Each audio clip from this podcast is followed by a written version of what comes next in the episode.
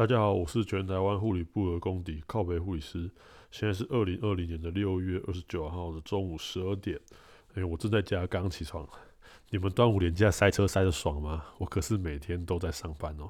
不要怀疑，你听到的声音是后置过的，所以每一集的声音都有可能会不一样。嗯，今天我们来看一则很有趣的新闻，是在六月二十一号看到的。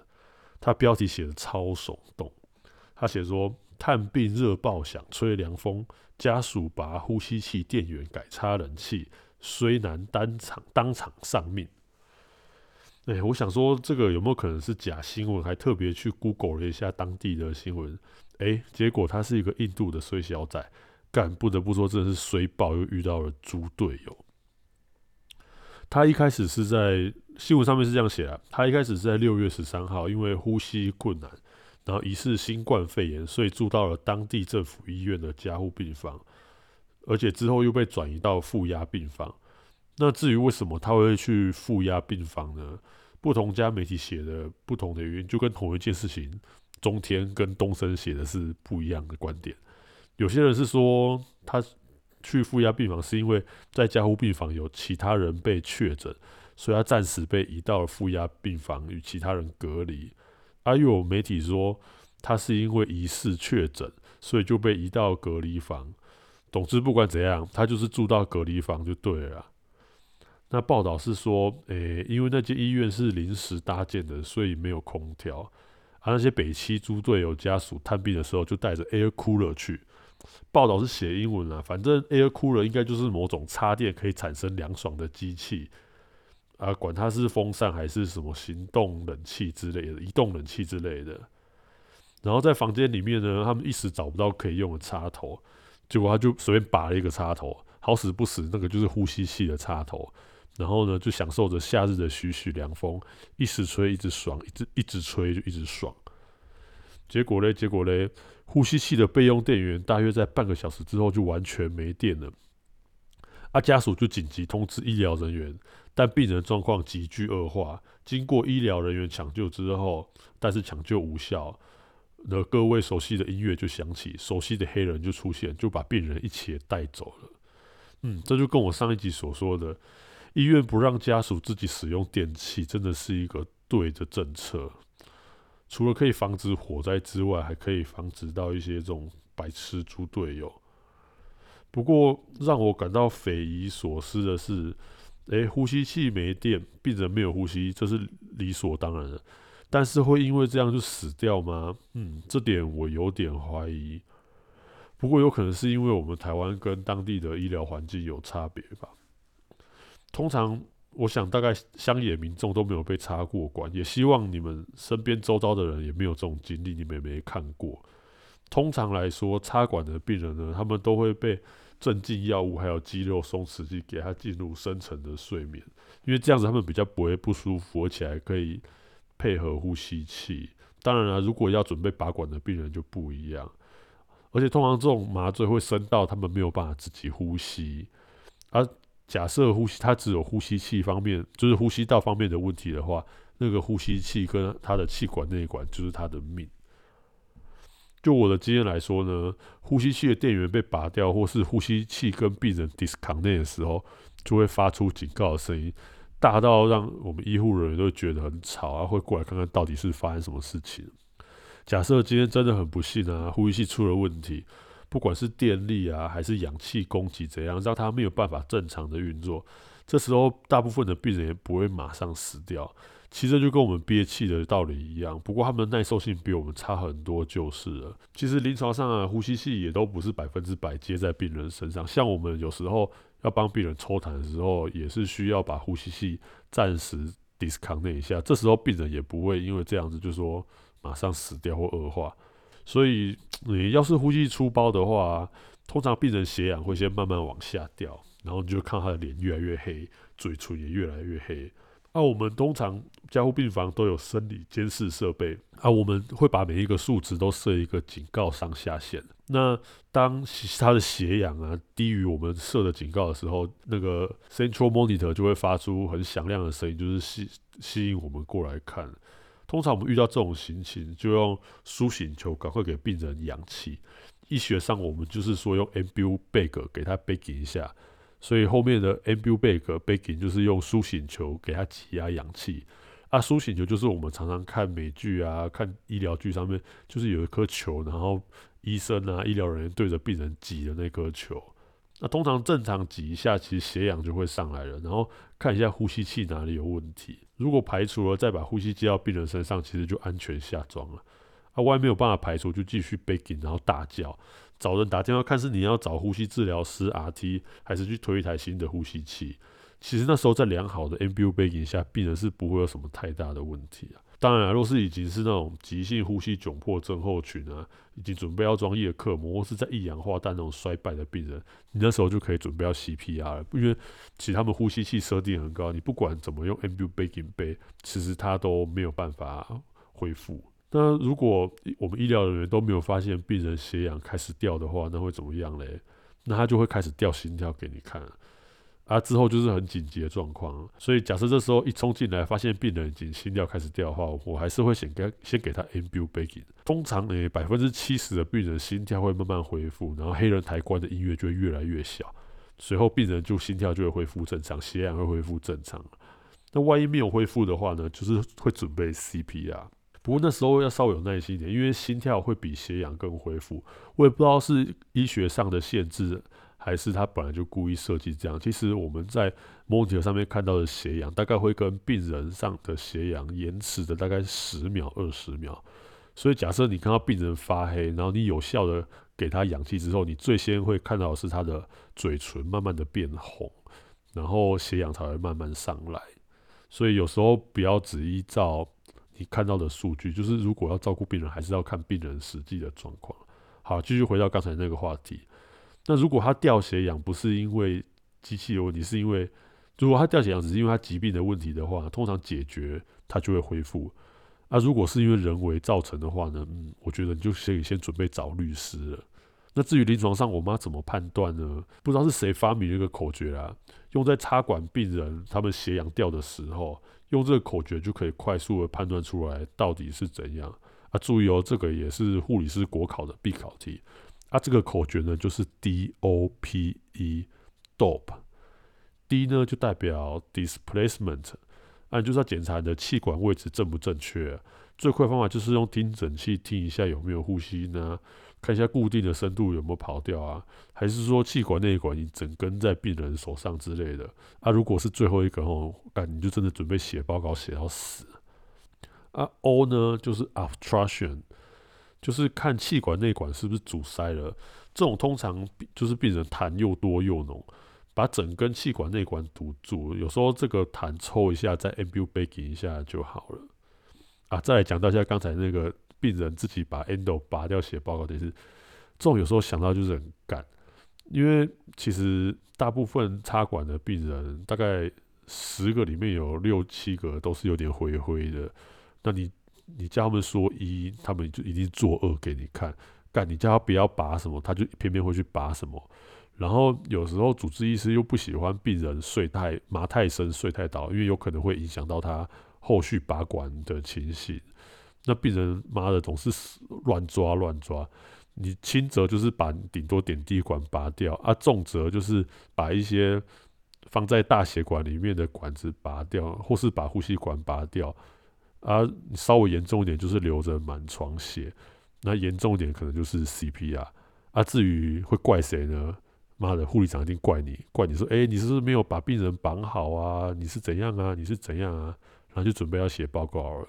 反正这种就是大家在平常的时候就是要多注意一下，该把病人约束好的，就是把他牢固的约束好，不要你想说啊，今天这个病人好可怜哦。我给他手绑松一点，让他还有稍微活动的空间，干病人才不会感谢你，到最后衰的一定是你。好，继续回到刚才话题，我们讲完 D，讲完 O 了，现在就讲 P。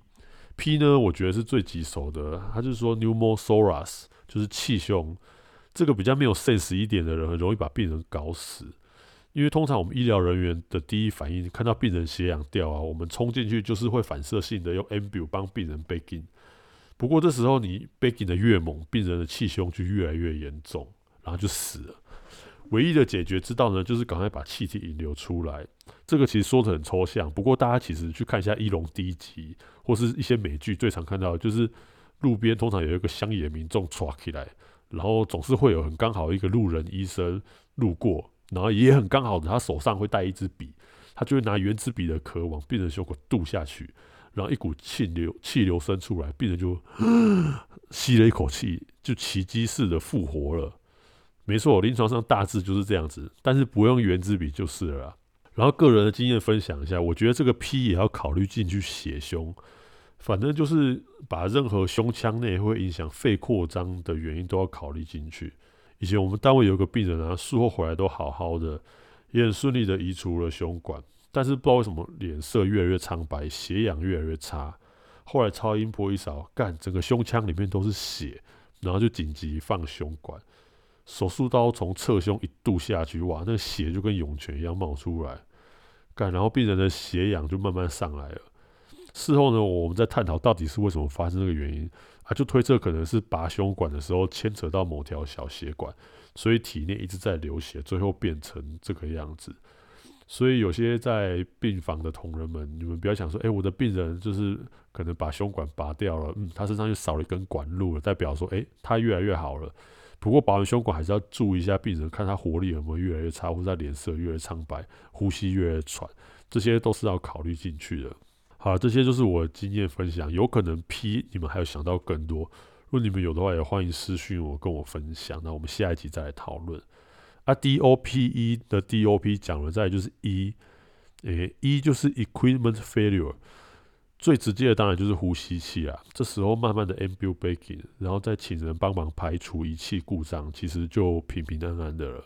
啊，有时候 baking 背不起来，你会想说，诶，是不是氧气没开到啊？太紧张了，还是那个 ambu 根本就是坏掉了？其实这种设备的东西排除掉就好了。啊，至于是被就是被塞旁边的东西坏掉的话，然后就造成病人低血氧到要到 CPR，通常你也是会被狗赶到飞天。其他人就会怪你说：“哎，奇怪，你怎么上班这么久了？你你在病人旁边的东西，你都没有先 check 好它的方旋啊，怎样怎样的？所以我也建议大家一上班的时候就先 check 一下你要使用那些东西到底是不是良好的，因为谁知道它哪时候会坏掉？嗯，我想会听靠北护理师的 podcast 的人，通常都不是医疗人员。如果你们探视的人啊，斜阳在你们面前越来越差，或是呼吸器一直叫。不要怀疑，赶快去找医疗人员来帮忙。这时候祷告或是念经不会恢复的。这时候就不要想说不好意思去叫人家来帮忙了，就是赶快去找人来帮忙，不然可能会发生更严重的事情。嗯，然后我们再来就来看一下我们这礼拜在靠北护理师看到的这一篇呢，是在后台系统啊，我还没有登投稿出来，我就把它 block 掉。大家有兴趣参与讨论的话，也可以上靠北护理师 IG，你只要搜寻。C O W B A N U R S I N G，你就会看到这篇贴文。这篇贴文呢是说，我是病人家属。某天我带了母亲挂了心脏内科门诊，因为我挂号一百三十号，我拜托护理师能不能让我妈先看，她很不舒服。护理师回答我，大家都很不舒服，大家都是等候看诊。如果你不想等，可以去挂急诊，但要看减伤分类会不会收你们。于是我火气有点大。我妈妈都给这个医生看，为什么上次可以优先看人，这次不行？你态度这么差，我会投诉你。啊，护理师说，你去投诉我啊，反正这份工作我也不干了，还要谢谢你投诉单写投诉单让我提早离开。那我知道病医护人员很辛苦，为什么就不能体谅乡下老人家呢？干，这句真的是开地图炮。他说能不能体谅乡下老人家呢？那万一今天的这个医院是在？某座深山里面，或是在台东乡下、花莲乡下，或是任何地方乡下，诶，那不是全部都是乡下老人？那谁要先看呢？好了，来说一下我之前在门诊的经验，已经有点久了。我说的不一定是现在的状况，也不一定是每个门诊护理师都会这样做啊。阿干，你不要拿着这一集 podcast 然后截录这段去门诊护理师跟他这边靠背如笑，希望不要这么白目。嗯，医学中心的门诊真是他妈的难挂，大家一定都有看新闻说。有些人就是还要特别花钱去请人家代牌抽号码牌挂号，我甚至还有看到说我们医院大概是早上五点都会发号码牌，然后大概诶七点多还是八点就会开始挂号。